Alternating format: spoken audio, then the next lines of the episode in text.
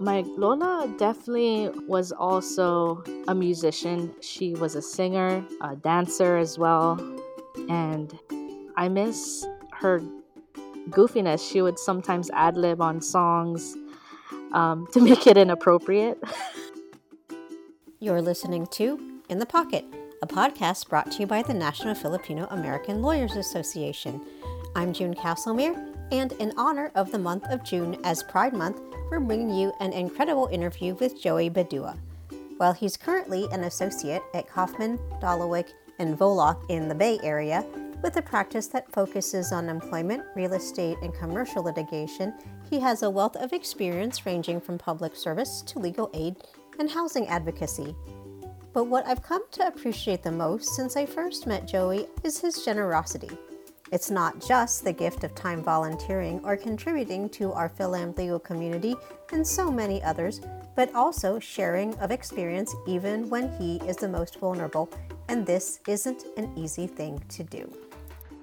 Joey, first and foremost, at the outset, thank you for being with me today to record and share your story with us. So, walk me through what you thought after we first asked you to come on our podcast. Hi, June. Thanks for having me. When you asked me back in March about participating in the In the Pocket podcast, and mind you, I'm a fan, Thank I was you. taken aback because of the previous participants of the podcast. And I was going through several personal and professional transitions at that time. And I think I had mentioned to you that there may have been other great Philam attorneys in the LGBTQIA community that could be interviewed for the Pride podcast. And also, I asked for some time to um, be intentional about making the decision. And during this time that I, I took to make the decision, I did a lot of work on grief, um, some disappointment, confusion, despair, and, and physical pain. And while these feelings have not gone away, I think I took the time and energy to feel okay and to, to say to myself that do I have the capacity to say yes to this? Um, because it is a big responsibility, I feel like, um, to share my story. And also, my intention was to be able to have this conversation and to share my experience for those who may be going through a similar path. Um, but it, but in the process, you know, I've I've spoke with some folks in the community, different communities, and had come outside of it with better physical, emotional, spiritual, and mental bearing in my in my body and practicing the gift of compassion and grace to myself as I would with those I, I come across. And again, my hope is that while my story may be incomplete or not wrapped neatly in a, a bow, the top, maybe someone will hear that it's okay to have a gap and to not have everything completely figured out yet. Mm-hmm. And I think that counts for something. Right. And for what it's worth, Joey, I don't think I've had everything completely figured out either. And so part of the process for In the Pocket and frankly being um, a Philam attorney is continuing to learn from each other. And um, already in this um, preparation process, I've learned so much already from you. Uh, so let's start with the beginning. While you were born in the Philippines, you grew up in Honolulu, Hawaii. Can you tell me how that has uh, shaped your identity? Yes, I was born in the Ilocos region of the Philippines, but grew up primarily in Honolulu, Hawaii, in Kalihi Palama, which is an urban inner city community with approximately 63,000 residents, many who are Asian, Native Hawaiian, Pacific Island ethnic minorities. Kalihi, uh, in Hawaii, Olelo, Kalihi means a place of transition, which is fitting in many ways for me as I was an immigrant navigating you know differences in ling- in languages and cultures as well as my identities of being queer and transmasculine and my pronouns are he him his um, and i should have started out with that um, mm-hmm. you know june what is your pronoun My pronouns are uh, she and her and siya. Thank, thank Yes. you, thank you. Um, to see, growing up, you know, there were kids in my neighborhood that were clumped into automatically with the boys and the girls, and um, I was sort of a rebel. I hung out with all the cousins, but tended to play with the boys and did a lot of physical activities like hopping fences to go to the neighbor's backyard and pick guava or macadamia nuts. But also we I played with the girls and, you know, adopted stray kittens and at the end of it all we would also hang out with the adults. My uncle had a band and so we would enjoy ourselves with the music and that that was kind of the outdoorsy activities that I was engaged in. My mom and I um, immigrated um, and lived with extended family members, and so we were always interacting with lots of people growing up. But I I did have sadness in terms of my my primary cousins in the Philippines that couldn't make it to the United States, and um, and so I had to learn how to cope with that. A lot of my the adults in my life worked at the hotels or in the restaurants and when they come home they had all their their bags of of packed lunch and and clothes that they wore because they would be drenching in sweat so they'd bring extra clothes and so I grew up with images of hard work and also relaxation and, and making time for each other and taking care of each other. So the aunties would also bring home food for us. I remember one auntie worked at a cookie factory and you know they they were given um, from their employers like broken cookies to hand out to the kids. Um, and when I was in middle school, I actually learned ukulele and that was that was my giving back of you know oh you know bring your ukulele and sing us a song i mean Mhm.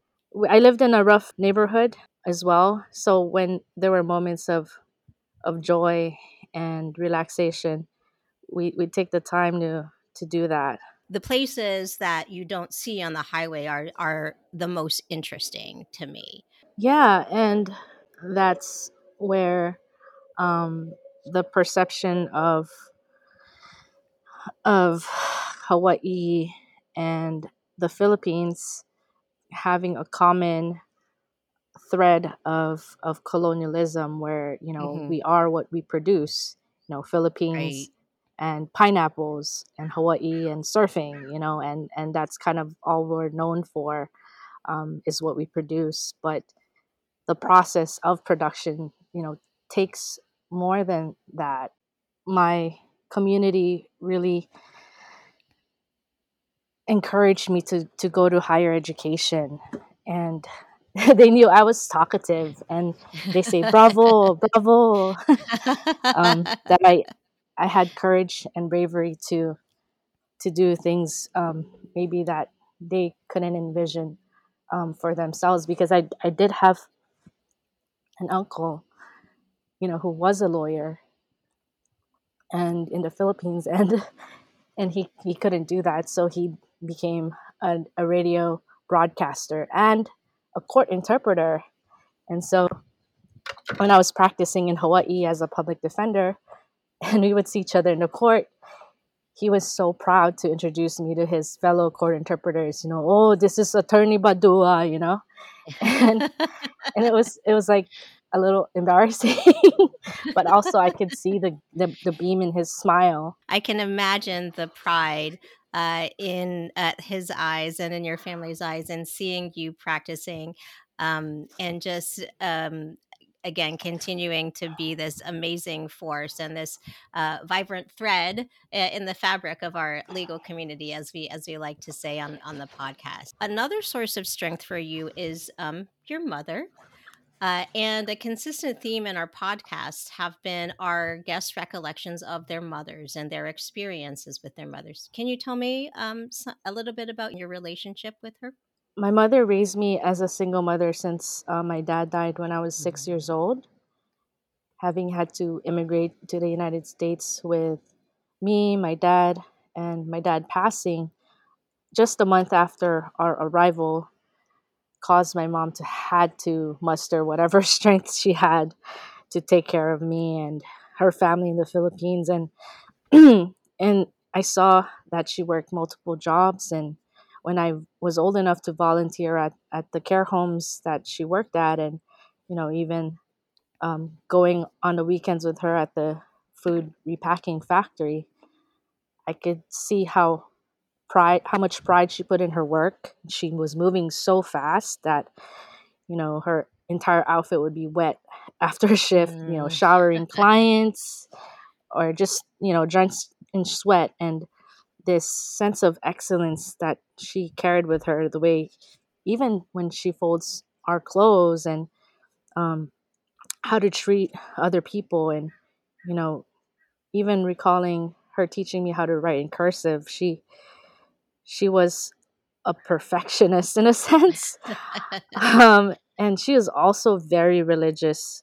Like now that she she's kind of easing down with work she does a lot of planting so the first thing you see driving up to her house is a, a virgin mary statue with the beautiful plants that she tends around it. Her energy of hard work and sacrifice definitely rubbed off on me and in high school i actually learned how to drive so i could alleviate her and you know drop off my grandparents to work and pick them up. I also worked summer jobs so i could save money for law school i knew that i, I wanted to study law in college and decided to you know in a way um, sacrifice me going away to the continental us for college and stay with her and my grandparents. Each moment that i, I can thank her i do. Um, but also our relationship is changing in that now she's still trying to understand that I I am who I am and that I am separate from her identity of me as a her child. Tell me a little bit more about her reaction when you started um, to transition and take on your identity of uh, who you are. How did she how did she react, and how has the process been um, over the course of, of of time as as you start to really take on um, being Joey?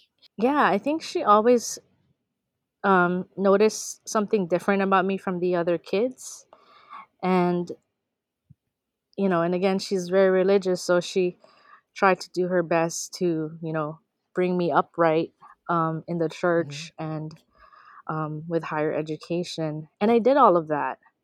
Um, you know, with with joy, and it was when I, well, it was it was incremental. I I came out then as a lesbian and bisexual in high school because I was attracted to um, classmates who identified as as femme, and you know, and I think for her it was good. Like you're not getting pregnant in high school.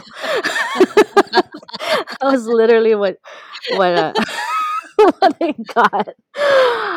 Um, and in college, it was like, when are you gonna be with a man? And it was it was like, okay, um, I'm just trying to make it, you Right. and and so when I went to law school, I you know I still hung on to like beliefs about what um, what I learned growing up and accepting, you know, myself. And also I I felt like I, I wasn't there yet. I went to law school in Golden Gate University, San Francisco, California. At that time, it was when US v. Windsor was um, decided, and it was exciting. There was a lot of openness. Um, gay marriage was legal. DOMA, the Defense of Marriage Act, was struck down. I still felt different. And so you know, I went back home to Hawaii and practiced law there because my grandma got sick. It was then that my gender identity kind of surfaced, the, the questioning of it. I remember having a client who identified as trans masculine, you know, and was not given affirming care in the hospital, and it it caused uh, my client to be in the justice system, and I had to advocate for his rights, not just his due process rights, but his right to be identified by his name and his gender. Mm-hmm. I remember having to object to affirm my client's identity, and that memory still stuck with me. I still get a visceral feeling being in the seat and really feeling how my client was feeling. Over time, I decided to go back to the Bay Area where I could explore who I am. Mm-hmm. And that that was hard because I left my family back home. What you were advocating for was not just due process, was not just his right to be called by his chosen pronoun or his name, but it's also defense and advocacy of his dignity as well.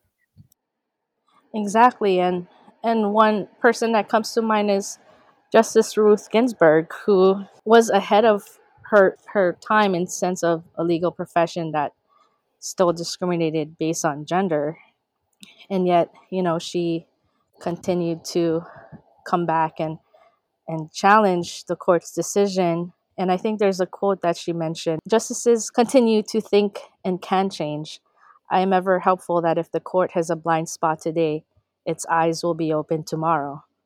That that's a quote that in a sense gives me solace that the fight today could be lost, but you know, keep moving forward.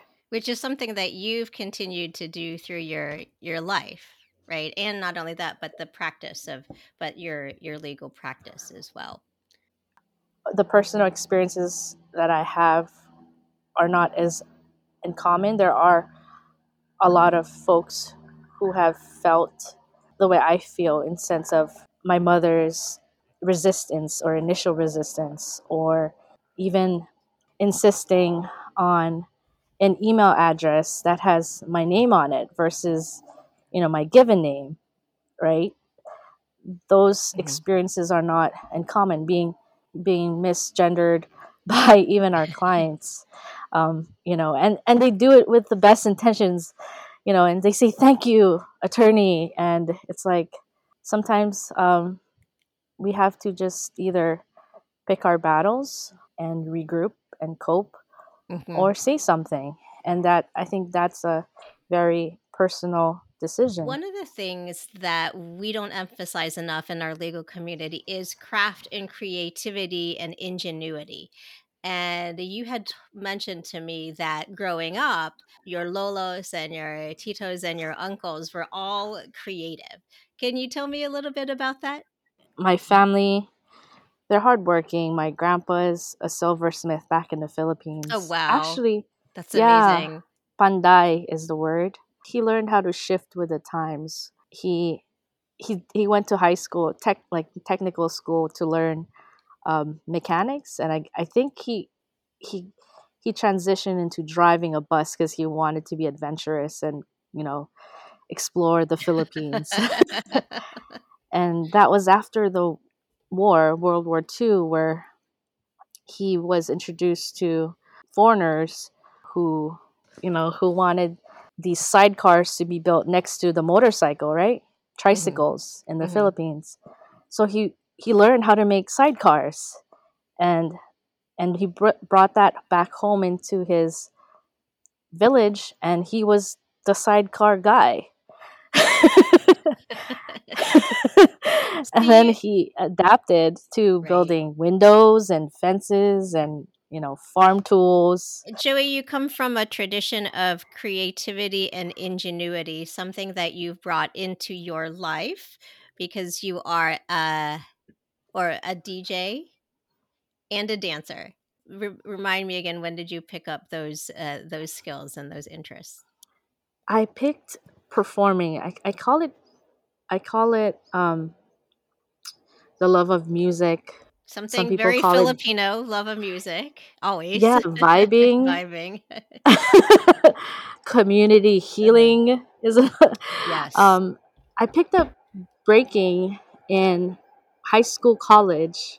Again, I grew up in Kalihi, where certain sports like golf or sailing may not have been a prominent sport, but hey, you bring a boombox and a cardboard box together and you get breakdancing. And we, we go to Farrington High School underneath the auditorium and just kind of hang out and you know learn some moves from each other of how to do a baby freeze or how to learn a six step it was it was very informal but in college as breakdancing the community became more organized and there were corporate sponsors like Red Bull um, coming to do jams at in Honolulu, which is beautiful um, to see because like a lot of a lot of the kids back then that I used to battle with now they're big names in the breakdancing community and they're traveling they're being paid to to perform and judge and and mm-hmm. compete in these mm-hmm. countries and i'm so excited that folks have really taken that on but for me i knew that dancing and hip hop was for the love of it and not something that i i could make a career out of because I knew I wanted to go to law school. Did you decide to go to law school when you were in college or did you figure that out? Uh, did you know um, before? It was it was a little confusing. Um, I felt like I felt like it would be an obligation and responsibility for me to support my family by taking a route that was a little bit more stable, like being being a lawyer. However, I also didn't know what else to do. I, I think YouTube stars were becoming big at that time, and I, I did dabble in that a little bit. I think one video I had playing ukulele um, had like 20,000 views at one point, and I thought that was cool. Is it but... still up? Can we can I look for it? Speaking of family and familial ties, your Lola uh, was so important to you in many ways, and she recently passed away. What do you miss the most about her? My Lola definitely was also a musician. She was a singer, a dancer as well, and I miss her goofiness. She would sometimes ad lib on songs um, to make it inappropriate. of course, that's what Lolas do. and I think she also sensed that I was a tomboy, and she would tease me and call me Barok, which in mm-hmm. Ilocano mm-hmm. means like son or grandson and I didn't correct her. I think she she ha- she knew me more more and before I knew myself. Lola was actually the first family member that I came out to, if not the second. I remember I came back after graduating law school and passing the Hawaii bar and she would never call me like you know the feminine version of child just just either barok or apo. And when i passed the bar she came to my party and she told me that she was proud of me. And i was like oh isn't it cool that your apo is, is a lawyer? It's like she said you know whatever you are whoever you are gonna be like you're you're you're loved you're mm-hmm. accepted. Mm-hmm and so miss those affirmations that she would give me that she loves she loved me and she loves me no matter if you know I was an attorney or not or was trans I'm trans masculine or not like her love is there regardless. She was the sweetness of my life. She was a jokester, an attentive listener, and she purely enjoyed life and led that example of sharing her goodness with others. With the bird watching thing, that that was her favorite activity, getting her fixed and dressed and out of bed, she looked forward to just being in the sun and watching the birds come by and all kinds of birds, seagulls, you know, cardinals, blue jays. There was there was a moment where I had told her about you know, possibly, you know, possibly being like a boy and hmm you know and she just nodded her head. She didn't say you're not a boy. She didn't say um, think about it again. She just nodded and listened and she spoke you know with with her presence and she spoke softly. And you know i think i think that she was also a fighter that we thought she was going to go sooner than she actually did and I officially came out to her in November 2021 after I had gotten the court order changing my name to Joey. And I told her, Lola, my name is Joey now, okay? And she just, you know, nodded her head.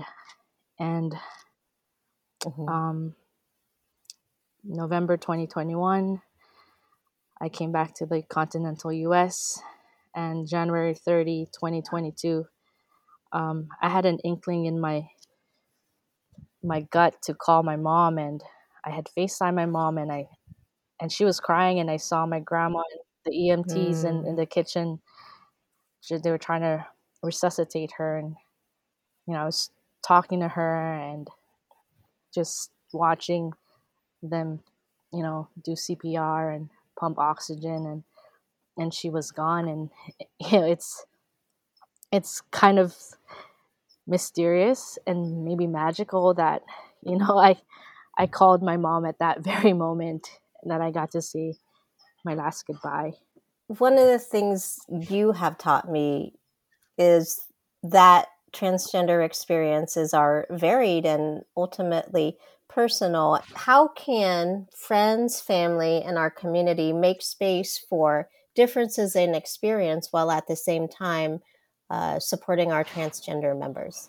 Yeah, that's a great question, June. I think my decision to disclose, you know, even to my grandma and my mom was a personal one. Some folks do not disclose um, for various reasons. And for me, the reason why I'm doing this podcast is to kind of share to parents maybe of of how it's like on the other end of the fear and all the emotions that go on um, coming out and i actually applaud a lot of my friends in and outside of the legal circles that i'm in you know in napaba the national asian pacific american bar association and the national filipino american lawyers association for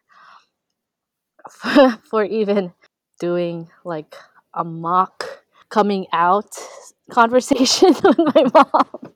I knew my mom was going to take it hard just because of who she is, but I didn't think the impact was going to take a blow um, at my self worth. So after my grandma passed away, I had already been on on testosterone. I decided to to take um, to take the next step of medical transitioning and you know not not everyone does that and that's not a requirement to be a valid trans person i want the community to know that you can still be trans and not come out at all or come out in various stages. Like i want people to validate folks in the trans community you know basically to believe them when they say they're trans. But i i Mhm. myself made that decision for you know for my own reasons. My grandma passed and i decided to give it some time before i came out to my mom and i took a lot of intentional conversations with with folks about this because i knew it would hurt and it did hurt and we're still healing from it so i I hope that this story, my story, could um, could be heard by people. Even saying they they know a trans person is a big deal. We all assume things in this world. I myself make assumptions, and one of the assumptions that exists in this world is gender, and gender being binary or you know black or white. You know, I hope that folks can challenge their own assumptions on things uh, like gender. I think it's just good practice as human beings and as lawyers as well, right?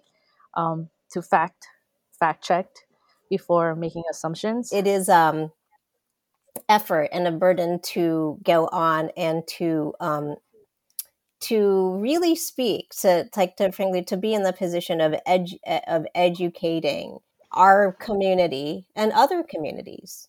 It's it's not easy and it requires a lot of like true vulner- vulnerability.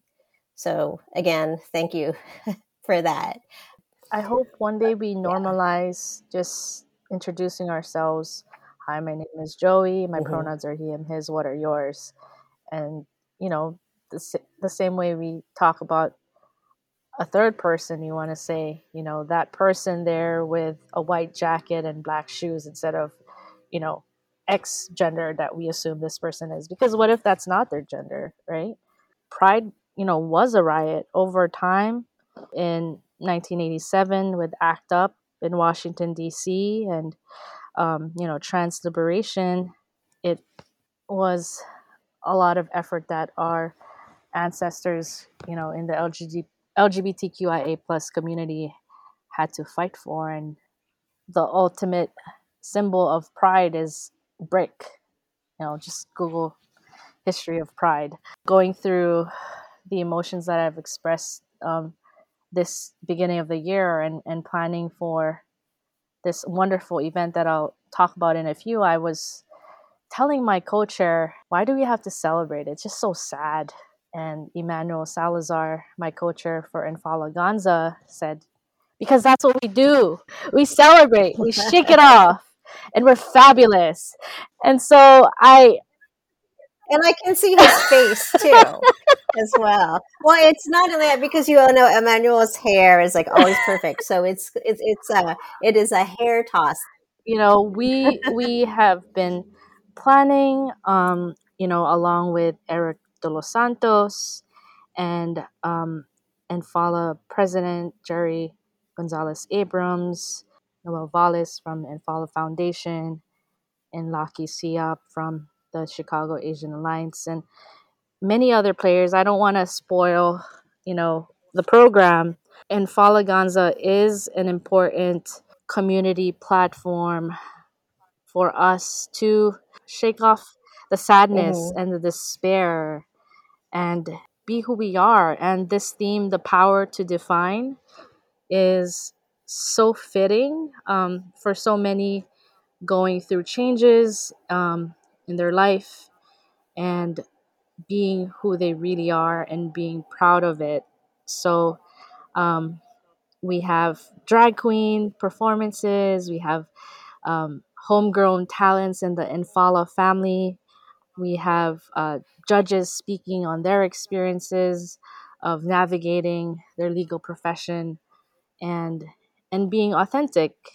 Um, so, you know, in addition to having um, this space, we want to raise funds for the LGBTQIA plus students who, you know, need bar funds to study and mm-hmm. and get them through the next couple of months. Um, so yeah, would like to invite you and Jonah and Heidi and everyone listening on June 24th, 2022 at 4:45 p.m. Pacific Standard Time.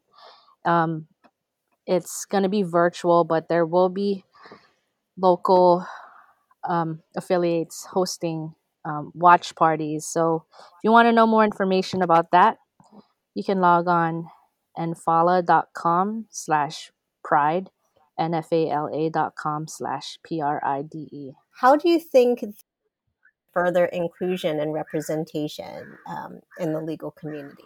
For sure. I think affirming settings in your home, your workplace, your places of worship, you know, your grocery store. I was at a a cycling a cycling shop and I just overheard um, a, a store front manager who um, was talking to a customer and i think the customer had already said multiple times you know my pronouns are they them theirs and the the employee was not listening and so i saw i saw another employee come in and, and correct the first employee and you know and and and that was cool so i i I said, "Hey, second employee, that was pretty cool that you did." You know, I affirmed their ability to speak up and and say something about, you know, the impact that they were having on this customer, you know, and I think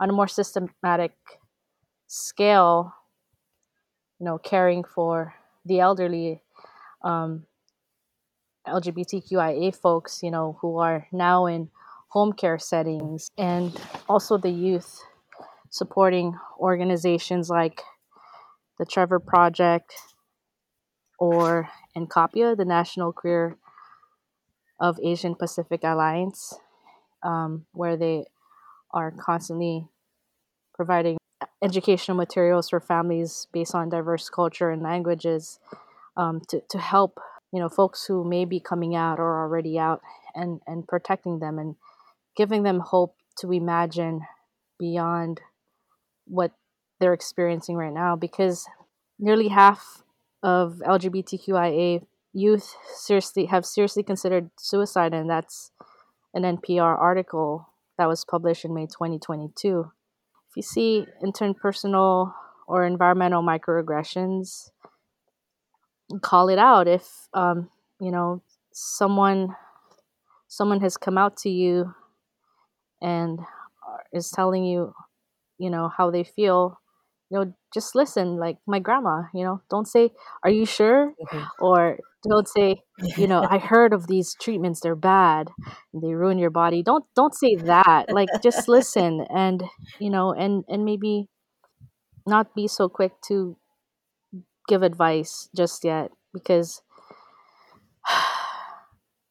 you know because it's very difficult for the youth to imagine a future when there's um, this this judgment and discrimination all around them.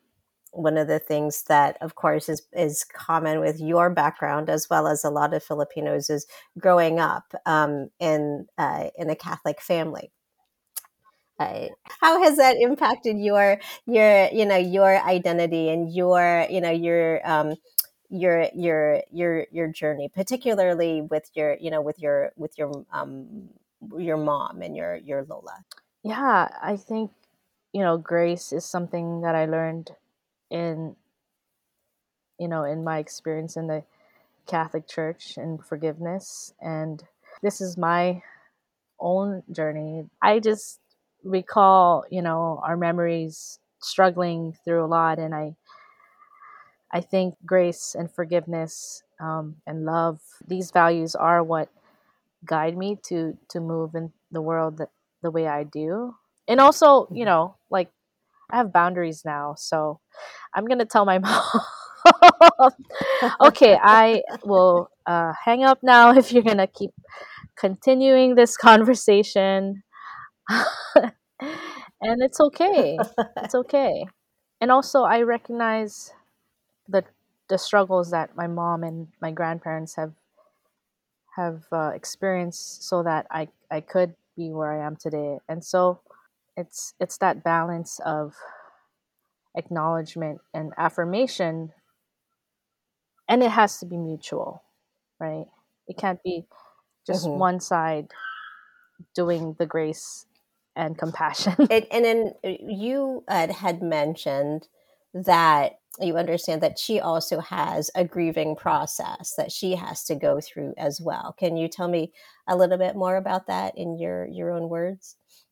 one comment that she made when I came out that I was to medically I was medically transitioning was that she would miss my singing because you know me on the ukulele all the time was something I did growing up and I would sing high pitch high key notes you know Alicia Keys right Whitney Houston hmm Mariah Carey and she'd miss that she said who's gonna sing to me now? I'm like, I'm still gonna sing to you, just a different set of songs.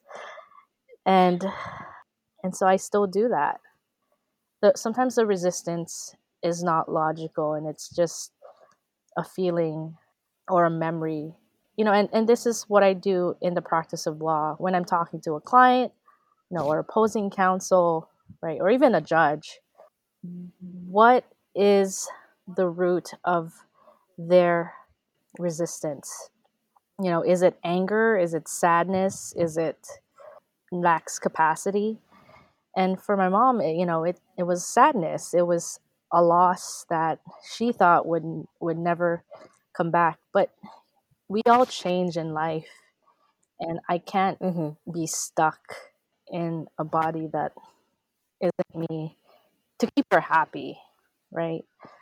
So it's hmm sometimes there is a way to meet halfway, and sometimes, you know, like my grandma's loss, sometimes it's adapting to the new environment and finding ways to cope and be creative hmm about it, right?